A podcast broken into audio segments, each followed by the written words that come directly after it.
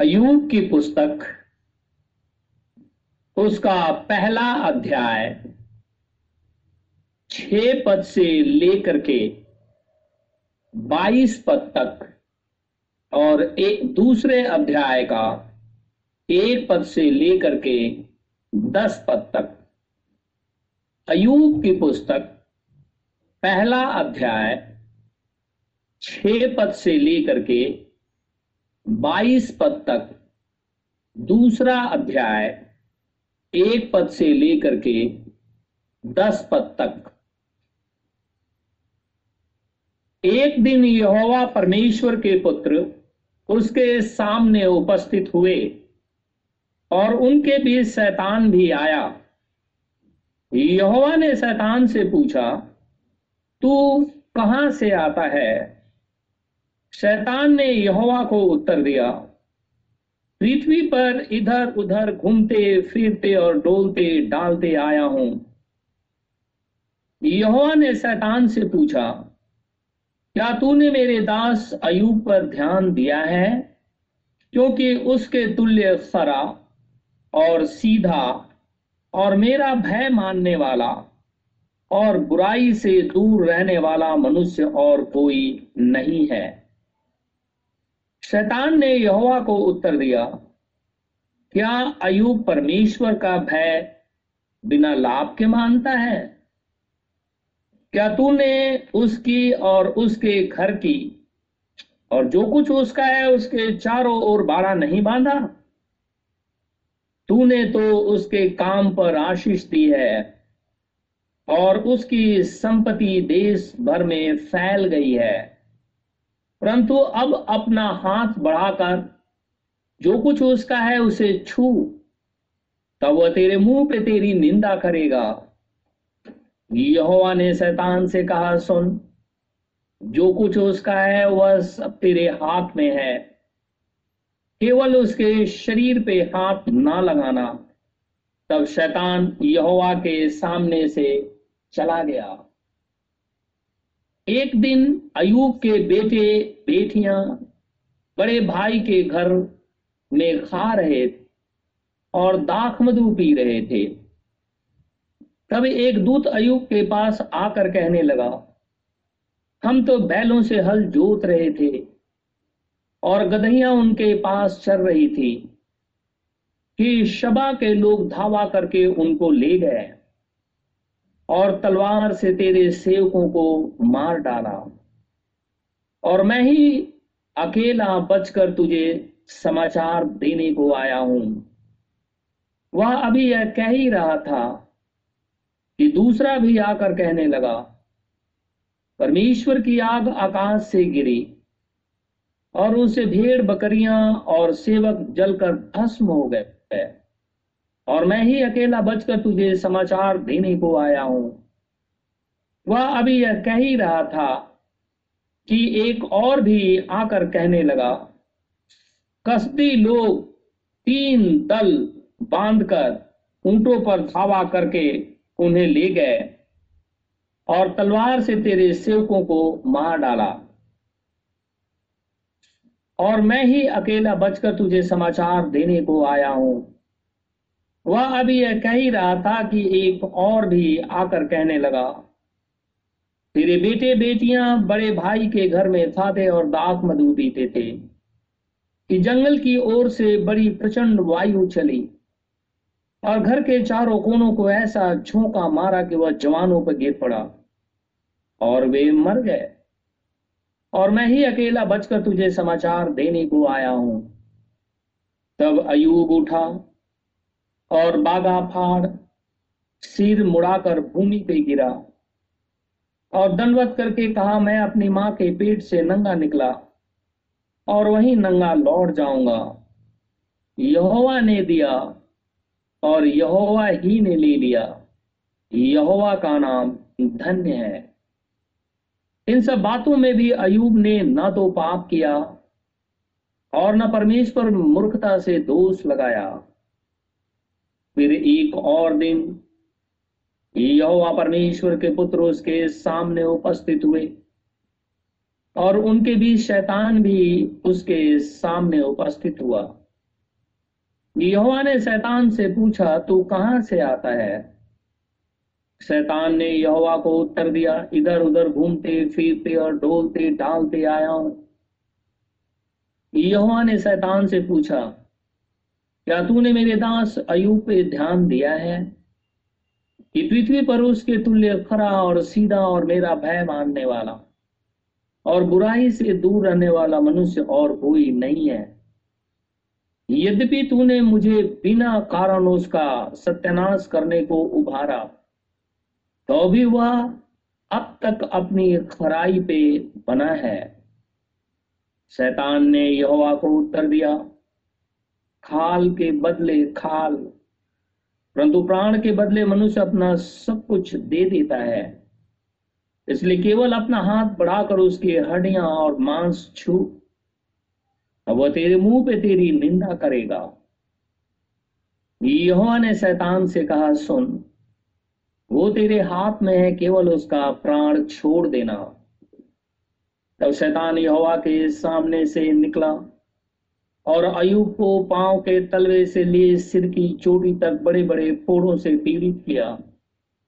तब अयुब खुजलाने के लिए एक ठीकरा लेकर रात पे बैठ गया। तब उसकी स्त्री उससे कहने लगी, क्या तू अभी अपनी थराई पे बना है? परमेश्वर की निंदा कर, और चाहे मर जाए तो मर जा। उसने उससे कहा, तू एक मुँह स्त्री की सी बातें करती है? क्या हम जो तो परमेश्वर के हाथ से सुख लेते हैं, दुख ना लें। इन सब बातों में भी अयूब ने अपने मुँह से कोई पाप नहीं किया। परमेश्वर के इस वचन के पढ़े और सुने, जाने पर आशीष हो। आमिन। हम खुदावन खुदा का आज फिर से बहुत ही धन्यवाद हैं। इतने समय के बाद में फिर से परमेश्वर ने हमें एक मौका दिया है कि हम खुदावन खुदा के वचन को सुने और अपने गुनाहों से पश्चाताप कर लें, क्योंकि समय बहुत बुरा है। हम ये भी जानते हैं कि हम सातवीं कलिसिया काल में रह रहे हैं। इसके बाद कोई कलिसिया काल नहीं है। हम ये भी जानते हैं कि हम मोहरों के अंदर में रह रहे हैं रैप्चर होने को है। खुदामंद खुदा हमारे विश्वास को मज़बूत कर रहा है, ताकि हम डगमगाए नहीं। ऐसे समय में जिन भाई और बहनों ने अपने पापों से पश्चाताप नहीं किया है। ईमानदारी से देखो, पश्चाताप सब करते हैं, लेकिन उसमें ईमानदार बहुत कम लोग होते हैं। इसलिए मैं चाहता हूँ, ईमानदारी से अपने गुनाहों को यीशु मसीह के सामने मान निश्चित वो दयालु परमेश्वर है, रहम करेगा। और हमारे अपराध मिटा देगा। हम प्रभु का इसलिए भी आज बहुत ही धन्यवादित हैं। हम सभी जन पवित्र आत्मा की उपस्थिति में बैठे हुए हैं। खुदामन खुदा, हमारे संग बैठा हुआ है और हम इसके लिए अपने परमेश्वर का धन्यवाद करते हैं। हम पिछले दिनों देख रहे थे अयूब के विषय में। अयूब ऊज देश का रहने वाला था। परमेश्वर ने उसे आशीष दी थी। और खुदा का वचन कहता है कि जब परमेश्वर के बेटे और बेटियाँ एक साथ उपस्थित हुए थे, जैसे कि हम हम खुदा के बेटे और बेटियाँ हैं और आज हम एक साथ उपस्थित हैं। कल भी हम खुदा के अंदर में उपस्थित थे। तो लिखा है, शैतान उसके मध्य में आ गया। खुदावन खुदा अपने बच्चों के ऊपर में घमंड करता है। अगर हम ईमानदार हैं, तब उसने अयूब को, शैतान से कहला तूने मेरे दास अयूब को देखा है? उसने कहा हाँ देखा है। कहता है, वो ईमानदार है, वो मेरा भय मानता है। क्या वो इसलिए तेरा भय मानता है, शैतान कहता है, इसलिए तेरा भय मानता है, क्योंकि तू उसके काम पे आशीष देता है, उसके चारों तरफ़ घरौंदे लगा करके रखा है, और उसके संग बाड़ा बांधे हुए है, प्रतिज्ञा किए हुए है और वो बिना लाभ के नहीं मानता। ये सारे लाभ तूने उसको दिए हैं ना। इसलिए वो तेरी जय जयकार करता है। लेकिन अगर उसे कोई लाभ ना पहुँचे, उसी घड़ी वो तेरा इनकार कर देगा। परमेश्वर कहने लगा, नहीं, ऐसा नहीं है। चला जा। सब कुछ करना, लेकिन उसके प्राण को छोड़ देना। शैतान निकला। परमेश्वर ने अपने हाथ को हटा लिया। उसके बेटे मर गए। उसके सारे जानवर और सारी चीज़ें लोग लेकर के चले गए। उसके दासों को मार डाला। सब कुछ उसका नष्ट हो गया।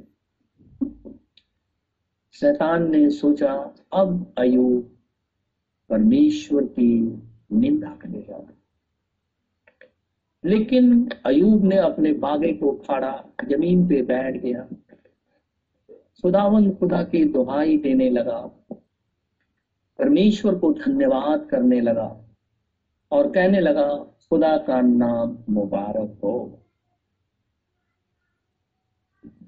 फिर लिखा है, ये घटना घट गई थी।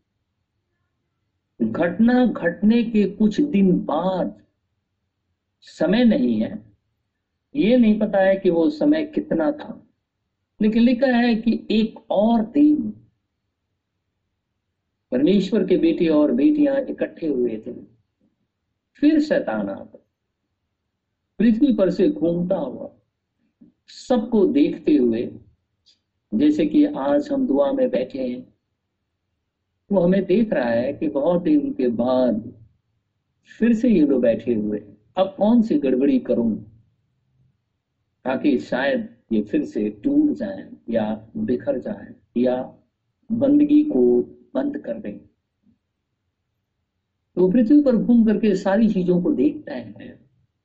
तो उसके सारे एजेंट, वो भी घूम घूम करके देखते हैं, रिपोर्टिंग करते रहते होंगे अपने आका का, यानी लुसीफर को।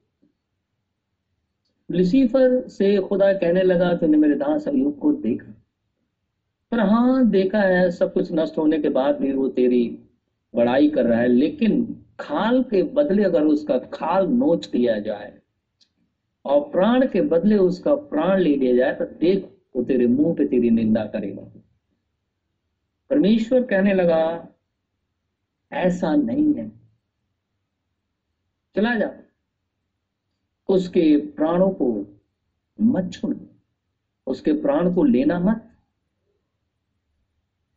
शैतान खुदा की आज्ञा मानता है। वो छू नहीं सकता। परमेश्वर ने कह दिया, वो छू नहीं सकता। अब शैतान के पास बचा भी कुछ नहीं था कि वो अयूब को दुख दे। कुछ भी नहीं बचा था। सब कुछ तो उसका नष्ट हो गया था। अब पति पत्नी रह गए थे। तो हुआ उसके शरीर के अंदर में उसने तकलीफ़ डाल दी। प्राण के अंदर समा उसके पूरे शरीर में फोड़ा उठ गया। पैर के नाखून से लेके सिर के बाल तक। खुजली होने लगी। फोड़े के अंदर में खुजली हो रही। अब जानते हैं, हमारे या आपको कभी फोड़ा हुआ होगा तो खुजली वाला फोड़ा हो जाता है तो आप जितना खुजलाएँगे और खुजलाएगा और उसमें से पस भी निकलेगा, पानी भी निकलेगा। और जब वो खुजली थोड़ी सी बंद होगी तो और जाकर के दर्द होना शुरू वैसे ही उसका शुरू हो वो खुजलाने लगा। उसकी पत्नी कहने लगी, अब तो खुदा को बुरा भला कह। स्त्री के अंदर में से होकर के शैतान फिर बात करने लगा। लेकिन अयुब डगमगाया नहीं। उसने कहा, तू मूड स्त्री है। कल खुदा ने सब कुछ दिया तो हम परमेश्वर की प्रेस कर रहे थे। और आज सब कुछ ले लिया तो कह रही है कि तू उसे बुरा बोल। वो तो खुदा है। वो सब कुछ कर सकता है। अगर उसने मारा है तो उसी ने पट्टी भी बांधा है। अगर उसने घायल किया है तो चंगा भी वही करेगा। तो कैसी मूर्खता से बातें बोलती रहती है? शैतान शर्मिंदा हो गया। उसने बहुत कोशिश की कि वो अयूब को गिरा दे। सब कुछ उसका बर्बाद हो गया। आप आज देखिए, हम, ये खुदा का वचन ये द सेड द लॉर्ड है। और वो हमारे ऊपर लागू होता है। अगर हमारे पास आज खाने को नहीं या किसी तरीके से कोई कमी हो जाती है, कोई और बात हो जाती है तो हम सबसे पहले दूसरे को नहीं, परमेश्वर को ही बोलते हैं। उल्टा बोलना शुरू कर, नौकरी नहीं है तो भी उल्टा बोलना शुरू कर देते अब परमेश्वर ने क्यों नहीं ऐसा किया, वो तो खुदा जानता है। लेकिन हम उसे उल्टा बोल करके अपना स्पिरिचुअल लाइफ डिस्ट्रॉय करते हैं और जो ऐसा करता है, वो बर्बाद हो जाए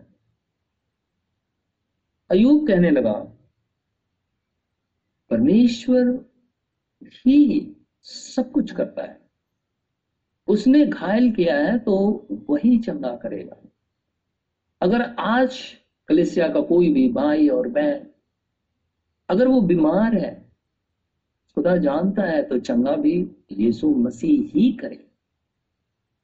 दवाइयाँ अगर चंगा करती तो आज लाखों लोग नहीं मर जाते सब बच जाते डॉक्टर नहीं मरते, कभी भी डॉक्टर नहीं मरते, लेकिन आज इस कोरोना महामारी में डॉक्टर की भी लाइन लगी हुई।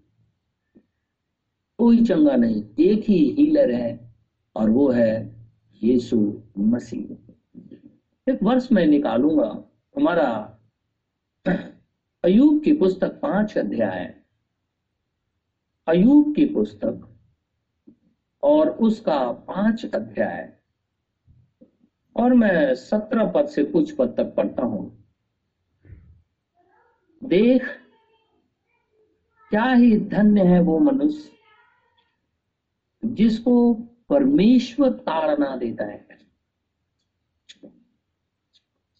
इसलिए तो सर्वशक्तिमान की ताड़ना को तुझ मत जान। लेकिन अयुब की पत्नी ने तो तुच्छ जान। तभी तो उसने कहा, अगर खुदा को कोस, अगर तू मर जाता है तो मर जा, मेरे को कोई फ़र्क नहीं पड़ता। लेकिन खुदा का वचन कहता है, इसलिए तू सर्वशक्तिमान की ताड़ना को तुझ मत जा कि आखिर ऐसा क्यों हो रहा है। ये खुदा जान। क्योंकि वही घायल करता और वही पट्टी भी बांधता है वही मारता है और वही अपने हाथों से चंगा भी करता है। ताकि वो ये जताए आई एम हीलर वो इस बात को लोगों के ऊपर प्रकट करे, मैं ही परमेश्वर हूँ। वो इस बात को कलिसिया और दूसरे को बताए, मेरे अलावा कोई दूसरा खुदा नहीं है। इसीलिए उसने अयूब को भी उस स्थिति में लेकर के आया। शैतान शर्मिंदा होकर के चला गया। आज भी जब हम बीमार हैं, थे तो शैतान शर्मिंदा होकर के चला गया। क्योंकि हमने खुदावन खुदा को छोड़ा नहीं। लेकिन संकट के समय में भी परमेश्वर को पुकारते रहे। आज इज़राइल और हमास के बीच में जंग हो रही है। खुदा जानता है क्या होने को है। लेकिन आप इतना ज़रूर जान लें, पृथ्वी की हालत अच्छी नहीं है। सब जगह तकलीफ़ है। सूर्य के नीचे जो पृथ्वी है, वो बहुत ट्रबल में है। बीमारियाँ जोरों पे हैं। कोरोना से पूरी दुनिया मर रही है। दूसरे का तो न्यूज़ भी नहीं आता कि लोग बम से मर गए, इधर मर गए, गरीबी से मर गए, बीमारी दूसरे से मर गए। सिर्फ़ इसी का आता ऊपर से इसराइल के अंदर में जंग हो रहा है। ब्रदर ब्रैनम कहते हैं, अगर किसी को कैलेंडर देखना है तो हम अपना कैलेंडर देखते हैं कि आज ये तारीख है, ये दिन है। लेकिन अगर पृथ्वी को देखना है तो इज़राइल को देखो, वो कैलेंडर है, वो किस तरफ़ करवट बदल रहा है? क्योंकि वो करवट तब बदलता है जब खुदावन खुदा उसके संग होता है, क्योंकि वो एज ए नेशन उसे डील करता है। हमारे साथ इंडिविजुअल लेकिन उसके साथ एज ए नेशन बात करता है। तो आज जो जंग हो रही है, और पूरी पृथ्वी देख रही है, सारे नेशन देख रहे हैं, क्या कुछ होने को है? बाइबल में लिखा है, यीशु मसीह कहता है, अंजीर के पेड़ को देखो। अगर उसमें बर्ड्स निकल रहे हैं तो तुम कहते हो कि स्प्रिंग सीज़न आ गया है। इसराइल को देखो, वो क्या कर क्योंकि अन्य जातियों का समय जैसे ही पूरा होगा, इज़राइल खड़ा हो जाए ये गांठ बाँध लें। हमारा समय समाप्ति जैसे ही होगा। वैसे ही इज़राइल स्टैंड कर जाए अब वो चलने लगेगा। और ये परिस्थितियाँ घूम घूम करके न जाने क्या कहना चाह रहे हैं। अयूब के समय में भी शैतान अयूब को परेशानी में डाले हुए हैं। और उस समय में भी खुदावन खुदा के बच्चे एक साथ प्रेस कर रहे थे हमने देखा था खुदा के बेटे और बेटियाँ कौन है? परमेश्वर ने कभी एंजल्स को बेटा नहीं कहा।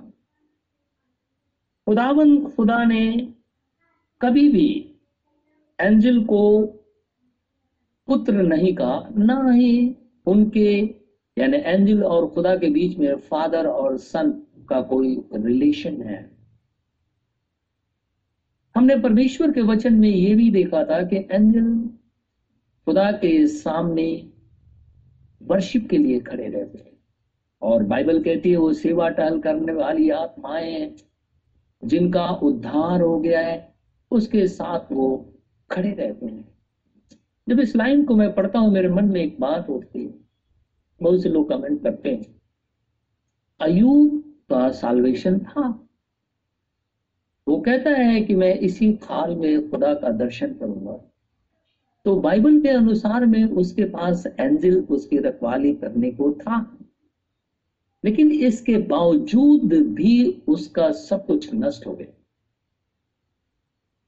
आज भी हम जितने लोग उधार पाए हुए हैं, हमारे पास भी इब्रानियों की पत्री पहले अध्याय के अनुसार खुदा का एंजल हमारे साथ रहता है। इसके बावजूद भी हम ट्रबल में, बीमारी में, परेशानी में आ जाते हैं। जबकि एंजल हमारे साथ है अयुब के साथ था, क्योंकि बाइबल कहती है, जिसका उद्धार हो गया है, उसके साथ में परमेश्वर का एंजल रहता है। अयुब का उद्धार था अयुब के साथ एंजल था। इसके बाद भी सारी घटनाएँ घटी। हमारे साथ भी खुदा का एंजल है। इसके बाद भी सारी घटनाएँ घटती हैं, बीमार होते हैं, परेशान हो जाते हैं। क्योंकि तो बाइबल कहती है, खुदा ही घायल करता और खुदा ही चंग कर देता है। तो ये जो एंजिल है, ये परमेश्वर के बेटे और बेटियाँ नहीं है। और बाइबल के अनुसार में जब कभी भी एंजिल को दिखाया गया है तो ये दिखाया गया है कि वो मेल है।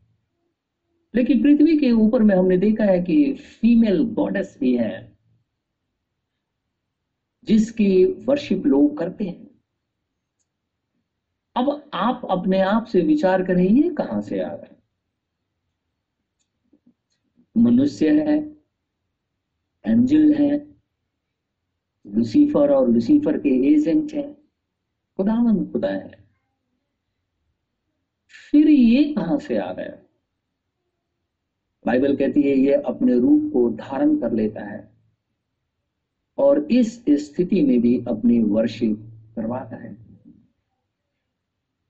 खुदा का वचन कहता है कि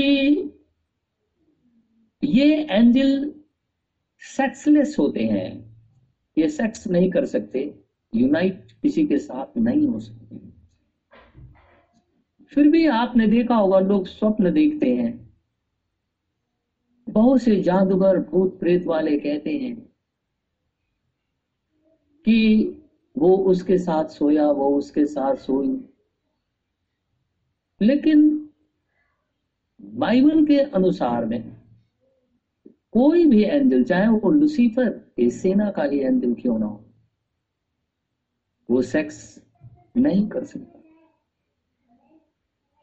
फिर ये कैसी बात?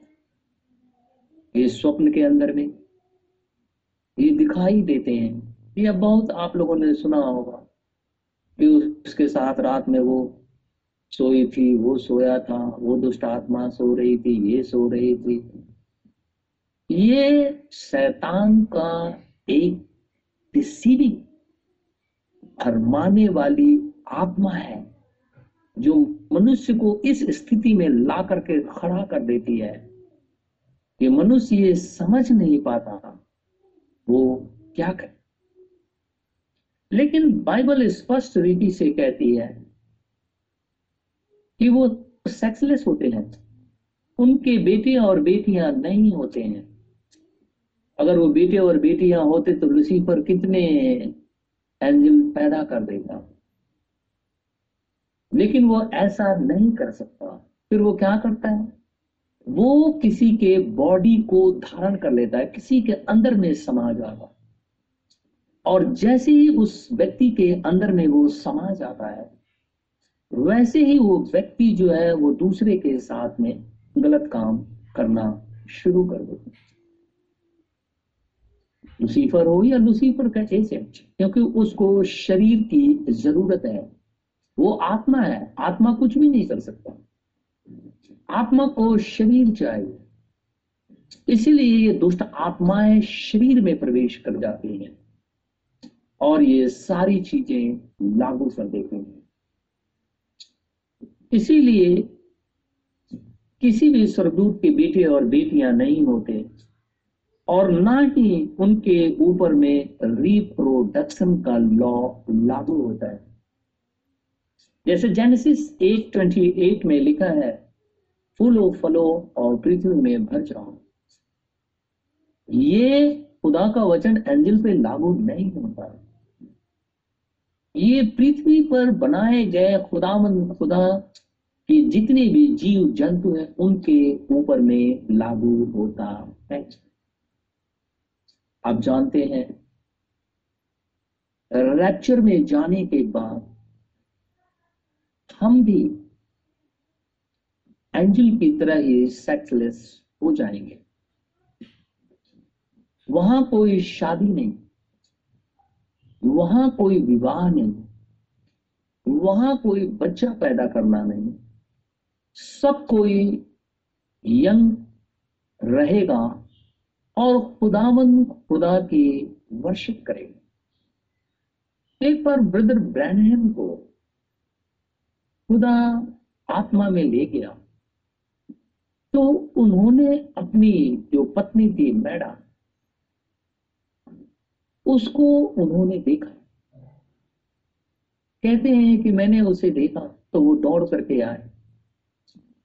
और सत्रह या बीस पच्चीस साल के ऐसे यंग जवान लड़की ही हो तो कहते हैं कि शायद वो आकर के मुझे हस्बैंड संबोधित करेगी।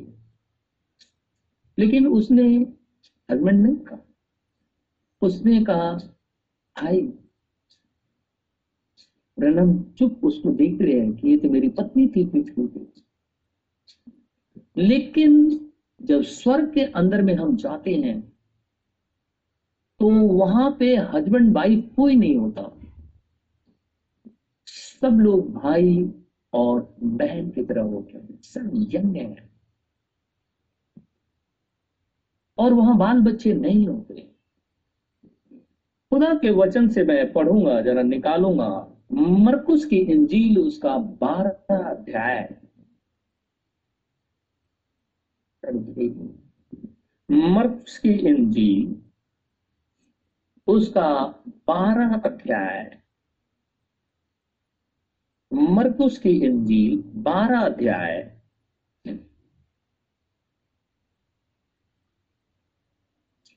अठारह पद से मैं पढ़ता हूँ।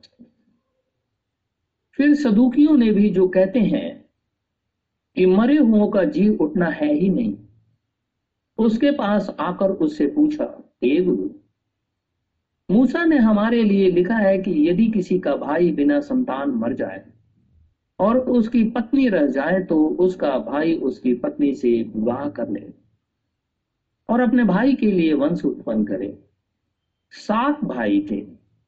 पहला भाई विवाह करके बिना संतान मर गया। तो दूसरे भाई ने उस स्त्री से विवाह कर लिया और बिना संतान मर गया। और वैसे ही तीसरे ने भी किया। और सातों से संतान ना हुई, सबके पीछे वह स्त्री भी मर गई। तरजीह उठने पर वह उनमें से किसकी पत्नी होगी? क्योंकि वह सातों की पत्नी हो चुकी थी। यीशु ने उससे कहा क्या तुम इस कारण से भूल में नहीं पड़े हो? कि तुम ना तो पवित्र शास्त्री को जानते हो और ना ही परमेश्वर की सामत हो। क्योंकि जब वे मरे हुओं में से जी उठेंगे तो वे न विवाह करेंगे और न विवाह में दिए जाएँगे, परंतु स्वर्ग में दूतों के समान होंगे। जैसे एंजल आज इब्राइल मिकायल और दूसरे करुबिन, सराफिन। ये जिस तरीके की ये जो एंजल है, जिसको हम जानते हैं बाइबल के अनुसार, वैसे ही हम हो जाएँगे। इसीलिए कोई भी आदमी इस भ्रम में ना रहे, जैसे दूसरे लोग सिखाते हैं कि बड़ा वहाँ शादी विवाह और ऐशो आराम की ज़िंदगी जी। ऐसा नहीं। वहाँ कोई शादी विवाह कोई बाल बच्चे पैदा नहीं। हम उसी एंजल की तरह रहेंगे। और खुदावंद खुदा का धन्यवाद करेंगे। क्योंकि परमेश्वर ही सब कुछ है। खुदावंद खुदा कभी भी एंजल्स को अपना बेटा नहीं करता। फिर परमेश्वर के बेटे और बेटियाँ कौन है? जिसके बीच में खुदा मौजूद है और लुसीफर आ जाता है। परमेश्वर का वचन कहता है, वो जो जगत की उत्पत्ति से पहले, जिनका नाम मेमने के जीवन की पुस्तक में लिखा हुआ है, वो खुदा के बेटे और बेटियाँ हैं। क्योंकि दो सीट है इस पृथ्वी के ऊपर। एक सरपंच सीट और एक खुदा का सीट आदम का सीट तो परमेश्वर के जो बेटे और बेटियाँ हैं, जो जगत की उत्पत्ति से पहले चुन लिए गए हैं, यीशु मसीह के अंदर में, वो ही एक साथ मिलकर के जय जयकार कर रहे थे और खुदा उनके मध्य में मौजूद था, जैसे आज हमारे मध्य में मौजूद है। आप इसे हल्की बात ना समझें। खुदा यही मौजूद आप इसे छोटी बात भी ना समझें। जीवित परमेश्वर हमारे संग बना हुआ है, क्योंकि हम खुदा के बेटे और बेटियाँ हैं। और जब हम रैप्चर में जाएँगे, स्वर्ग जाएँगे तो हम भाई बहन की तरह वहाँ पे रहेंगे। और ये कितनी खुश और इतमान की बात है कि हम सब जन यीशु मसीह के संग हो गए और वो समय नज़दीक आ गया। इसराइल रह रह करके जंग छेड़ रहा है, हमास के साथ पैलेस्टाइन के साथ ये वही पैलेस्टाइन है जहाँ का गोलियत था तगोन देवता उसी के साथ जंग हो रही है। उनका जंग होना बड़ी घबराहट पैदा करता है मुझे। मुझे घबराहट इसलिए पैदा करता है क्योंकि कल ही मैंने ये न्यूज़ सुना। घबराहट इसलिए पैदा करता है क्योंकि यीशु मसीह कहता है अंजीर के पेड़ को देखो। देखो उसमें कौन सा बदलाव हो रहा है। क्योंकि वर्ल्ड का वो टाइम है। समय निकलता जा ऐसे समय में मैं चाहूँगा कलिसिया का हर एक भाई बहन जब कभी भी उसे मौका मिलता है कलिसिया के हर एक भाई बहन के लिए, चाहे वो पास्टर हो या उसका परिवार हो, उसके लिए दुआ करें। निश्चित रीति से प्रार्थना करें। खुदा हमारी शुद्धि रखे हुए। और जो बीमार हैं हमारे भाई बहन, उनके लिए भी दुआएँ मांगे। खुदा उन्हें ही कर देगा कहता है मैंने घायल किया है तो मैं ही चंगा करूँ। निश्चित रीति से हम एक दूसरे के लिए प्रार्थना करेंगे और अपने विश्वास को ऊँचा करेंगे। आइए हम प्रार्थना में जाएँगे। धन्यवाद मेरे परमेश्वर, धन्यवाद मेरे खुदामन खुदा। स्वर्ग और पृथ्वी के सृष्टिकर्ता हमारे उद्धार करता यीशु राजा। हम तेरा धन्यवाद, तेरी स्तुति और तेरी महिमा करते हैं। हम तुझे धन्य और पवित्र कहते हैं, क्योंकि धन्य और पवित्र खुदा केवल तू ही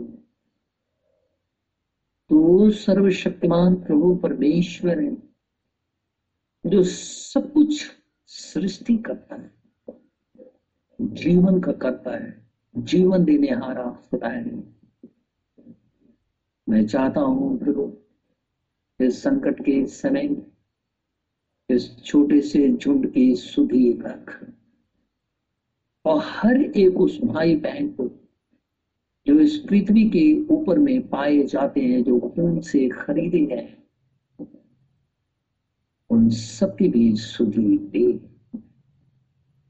मेरे जीवित खुदावन, खुदा देख कैसी महामारी तातम कर रही है गाँवों के अंदर में फैल गया जहाँ हॉस्पिटल है। ना कोई मेडिसिन लोग मर रहे हैं। बहुत बुरी हालत है। सृष्टि तेरी है और रहम भी तू ही करे मैं चाहता हूँ दया नहीं तो सारी दुनिया ऐसे महामारी में फंस गई। सब लोग मर रहे हैं। तो कोई भी क्यों ना सब मर रहे हैं तो सब रहम कर। तेरी बेटी और तेरी बेटियाँ हॉस्पिटल के अंदर में काम करते हैं, कहीं और काम करने चाहते हैं। अपने रोजी रोज़गार के लिए चाहते हैं, अपनी जरूरतों को पूरा करने के लिए चाहते हैं, अपने प्रियजनों से मिलने के लिए चाहते हैं। मैं चाहता हूँ ऐसे समय हमारे चारों तरफ़ अपने अग्नि में दूतों का पैरा डाल दे। एक प्रभु, मैं चाहता हूँ कोरोना वायरस छूने ना पाए। खुदाया, जो कलिसिया के अंदर में कोई भाई और बहन जो बीमार है, कोरोना से ग्रसित है प्रभु यीशु मसीह के नाम से कहता हूँ, वो हील हो जाए। तो सुधी ले कोई सुधी नहीं ले सकता प्रभु। तो ये बात तूने मुझे दिखाई है। कोई भी पृथ्वी का कोई भी आदमी सुधी नहीं ले सकता। चाहे वो साइंस हो, और चाहे कोई देवी देवता हो, कोई भी, एक भी नहीं। केवल सुधी तू ही रखता है। मैं चाहता हूँ तो रहम कर इसराइल के ऊपर में भी दया देख, जंग हो गई ये कैसे और क्या होगा, ये तू ही जानता है। मैं केवल इतना जानता हूँ, वो तेरे लोग हैं। और हमेशा से तूने उनका पक्ष लिया है। हमेशा से तूने उनकी मदद की क्योंकि तू कहता है, मैं याकूब को कभी भूलूँगा नहीं। तो उनकी सुधी नहीं। खुदाया हमारे दिल्ली शहर, हमारे देश। वरन सारी पृथ्वी के ऊपर में भी कैसी मौत तांडव कर रही है। खुदा रहम रहम कर रहम कर ताकि लोग मरने से बच जाए। क्योंकि ये मौत का फरिश्ता यूँ ही नहीं घूम रहा। जब तक तू परमिट नहीं करेगा पृथ्वी पर एक चीटी भी कोई नहीं मार सकता। और ये मौत का फरिश्ता घूम घूम के सबको मार रहा है खुदाया, दया कर, ताकि लोग मरने से बच जाए देखिए हे मर्ज़ी भी तेरी प्रार्थना अपने उद्धार करता, यीशु नासरी के नाम से मानता हूँ, इसे इसी घड़ी पूर्ण कर आमीन। हमारे बाप तू जो स्वर्ग में है, तेरा नाम पाक माना जाए, तेरी बात साहत आए। तेरी मर्ज़ी जैसे स्वर्ग में पूरी होती है, ज़मीन पर भी हो। हमारे रोज की रोटी आज हमें दे। जिस प्रकार हम कसूरवारों को माफ़ करते हैं, तू भी मेरे कसूरों को माफ़ कर। हमें अजमाइश में परंतु बुराई से बचा। क्योंकि बादशाह कुदरत और जलाल हमेशा तेरे हैं। आमीन।